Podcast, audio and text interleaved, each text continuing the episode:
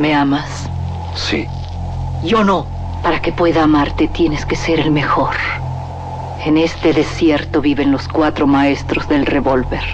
Tú tienes que encontrarlos y matarlos. De las primeras letras del guion a la proyección de la última copia.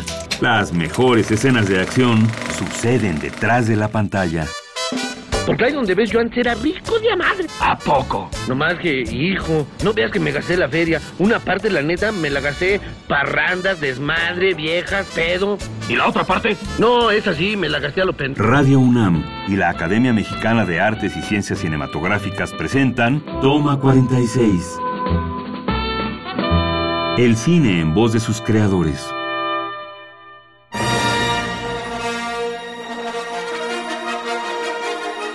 Oficio, diseñador sonoro. Seguro recuerdas esta película. O quizás esta. Everybody be cool, this is a robbery! Any of you fucking pricks move! And I'll execute every motherfucking last one of you! Y tal vez reconoces esta otra. Los cachitos de la película que se quedan atrapados en las orejas son creados por un diseñador sonoro. Para hablarnos acerca del diseño sonoro, hoy nos acompaña en Toma 46 Nerio Barberis. La entrevista corre a cargo de Adriana Castillo, secretaria técnica de la Academia Mexicana de Artes y Ciencias Cinematográficas.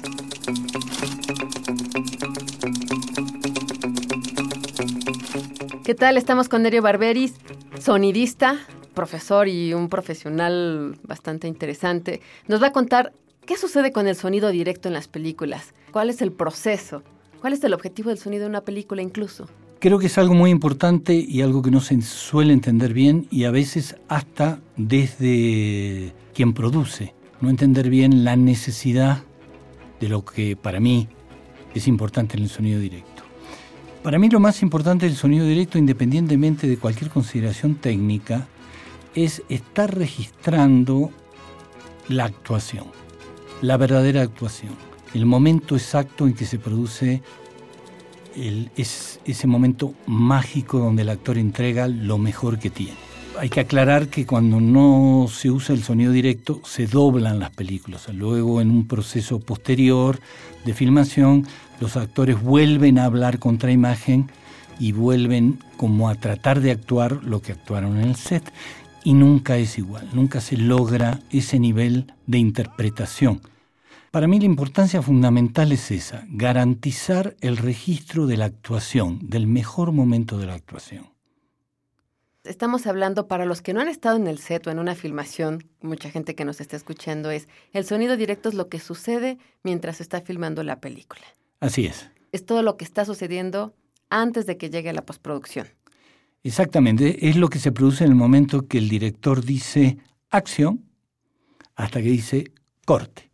Ese momento que captó una fracción de lo que luego serán pegadas las miles de fracciones filmadas para componer la narrativa cinematográfica. Y cuéntanos, ¿cómo te preparas para llegar al set? ¿Qué se necesita? ¿Con quién trabajas? Yo he, he tenido una dinámica particular y trato de enseñar esa dinámica en lo posible transmitirla. Que el sonidista, que si lo llamamos, que hace el registro de sonido directo, es un personaje que debe tener casi la misma importancia que el fotógrafo. No debe ser un personaje relegado, eh, no, no tiene que ser el electricista avanzado que sabe de cómo se suelta un cable y cómo se enchufa, sino debe ser otro artista más, otro cineasta más sensible a lo que a él le toca registrar.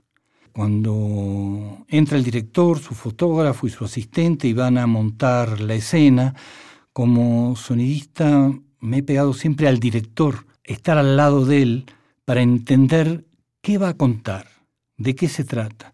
Y si yo entiendo perfectamente qué va a contar y cómo lo va a contar según cuántos emplazamientos ponga un fotógrafo, o sea, que va a tomar la escena primero de acá, después de allá, después de arriba, después de cerquita, después de lejos.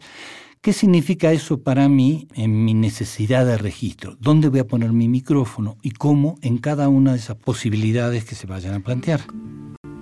Sigue escuchando, toma 46.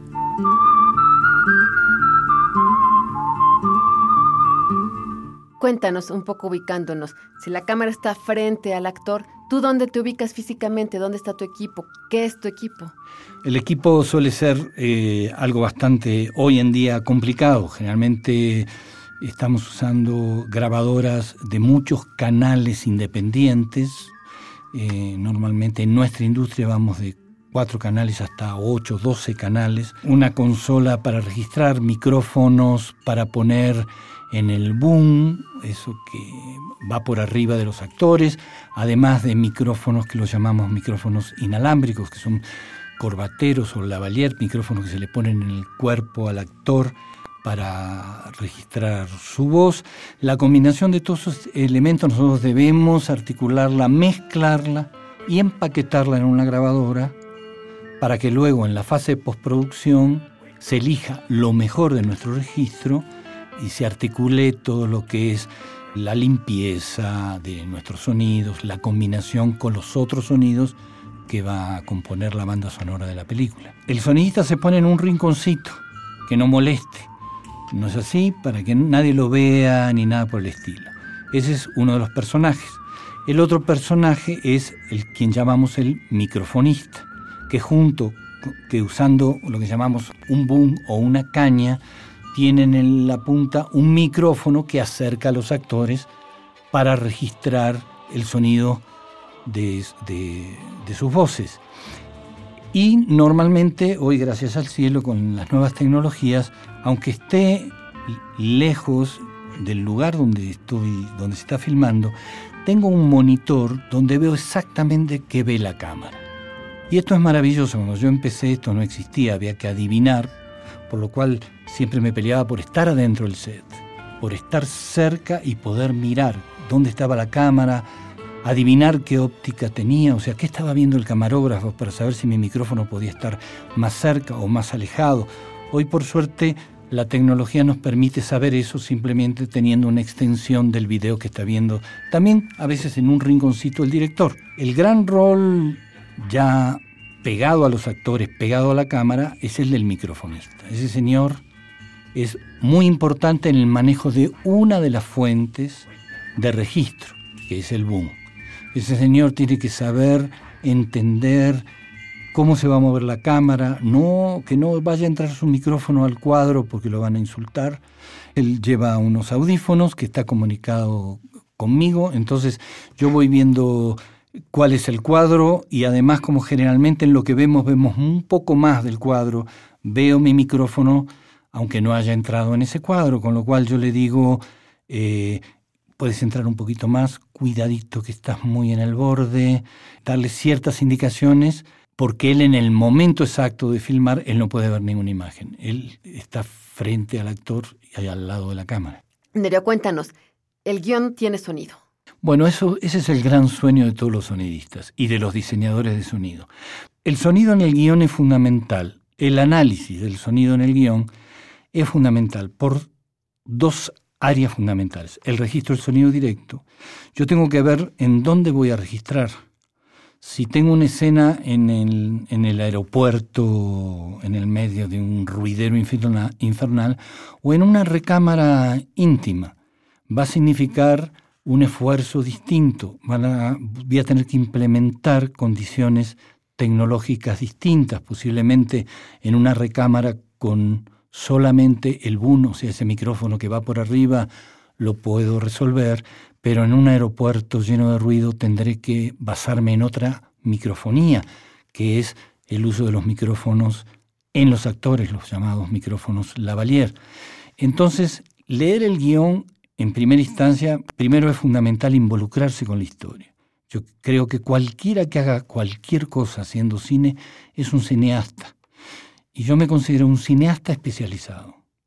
O sea, no, está esta regla de los directores y los técnicos. A mí me, me revuelve el estómago pensar que se le dice técnico a un fotógrafo o a un diseñador sonoro o a un editor, que es el último que reescribe el guion. Parece que todos somos cineastas con especialidades, en eso incluyo al director. Sigue escuchando Toma 46.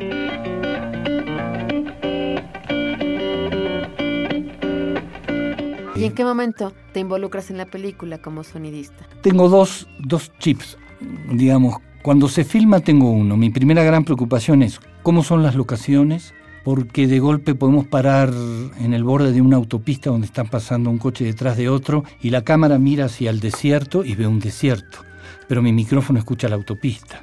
Entonces mi primera preocupación es decir, momento, ¿el desierto dónde lo vamos a filmar? No vamos a estar al lado de la autopista, porque entonces yo no tengo sonido de desierto. La casa donde filmamos, al lado no habrá una fábrica, ¿no? Que va a ser un chujum, un ruido infernal y nos va a arruinar el sonido. Mis primeras grandes preocupaciones son ¿cómo garantizo que el registro del sonido directo corresponde a lo que el drama va a contar? Esta es la primera preocupación como sonidista de, registro directo que tengo al leer un guion. ¿Y tú vas a ver las locaciones de la mano al productor? ¿Desde antes de ir al set empiezas a trabajar? Desde ya. Hablaba de que trabajo con dos chips en la cabeza. El primer chip es ese, ¿no es así? Es agarrar y decidir primero ir a ver las locaciones, exijo ir a ver las locaciones, a veces se olvidan de llevar al sonidista, el director se enamora de lo que ve, pero no se da cuenta de lo que se escucha en esas locaciones.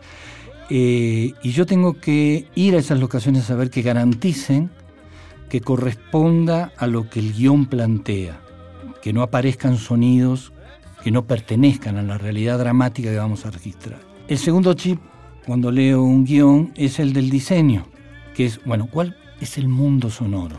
¿Qué es el diseño sonoro? Rápidamente, Rápidamente. para los que no lo conocen. El, diseño sonoro son todos los otros sonidos que escuchamos sin pensar en la música. La banda sonora que compone una película no es solamente el registro del sonido directo de lo que pasó en el rodaje. Son muchas otras cosas. Por ejemplo, yo decido que al lado de la habitación donde pasa tal situación hay una señora que está cosiendo a máquina. Yo la pongo luego en postproducción.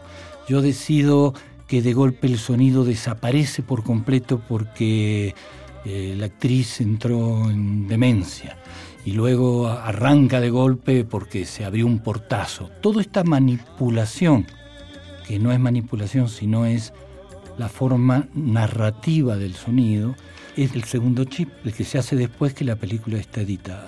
Y yo siempre se los digo a los directores cuando ven, ahora vuelvo al primer chip, ¿no? Cómo veo, si voy a las locaciones y todo eso. Yo siempre le digo a los directores y a los productores, los oídos no tienen párpados. O sea, nosotros podemos dejar de ver, cerramos los ojos y no vemos más, pero no podemos cerrar nuestras orejitas. Siempre estamos escuchando. Sobre este principio, que es el principio con que primero le digo al director, ojo con esa locación que tiene un ruido que dramáticamente no te va a servir para tu escena, cierra los ojos y escúchala.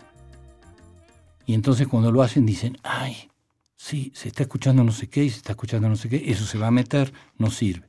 Este mismo principio, aplicado en el segundo chip, en el diseño, es cuando quiero que el espectador escuche algo y cuando quiero que lo deje de escuchar para conducir sus emociones, porque siempre va a estar escuchando.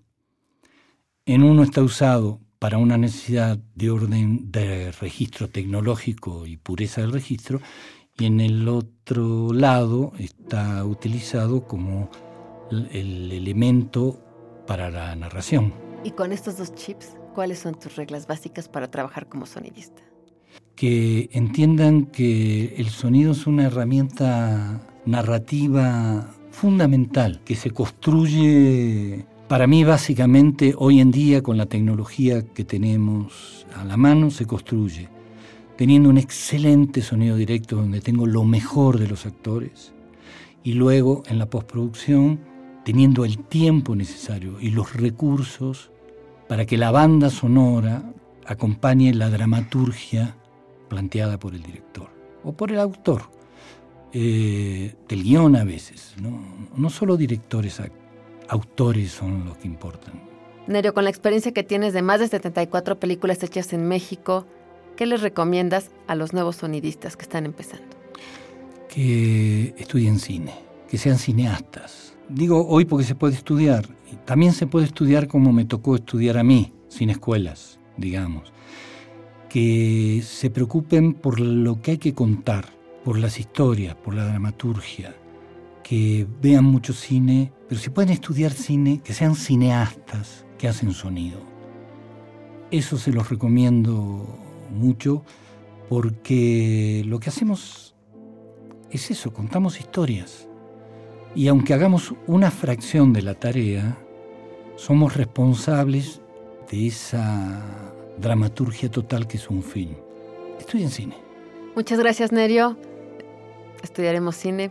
Gracias por estar con nosotros. Ok, gracias a ustedes. Escuchamos al diseñador sonoro Nerio Barberis para Toma 46. La entrevista estuvo a cargo de Adriana Castillo, secretaria técnica de la Academia Mexicana de Artes y Ciencias Cinematográficas.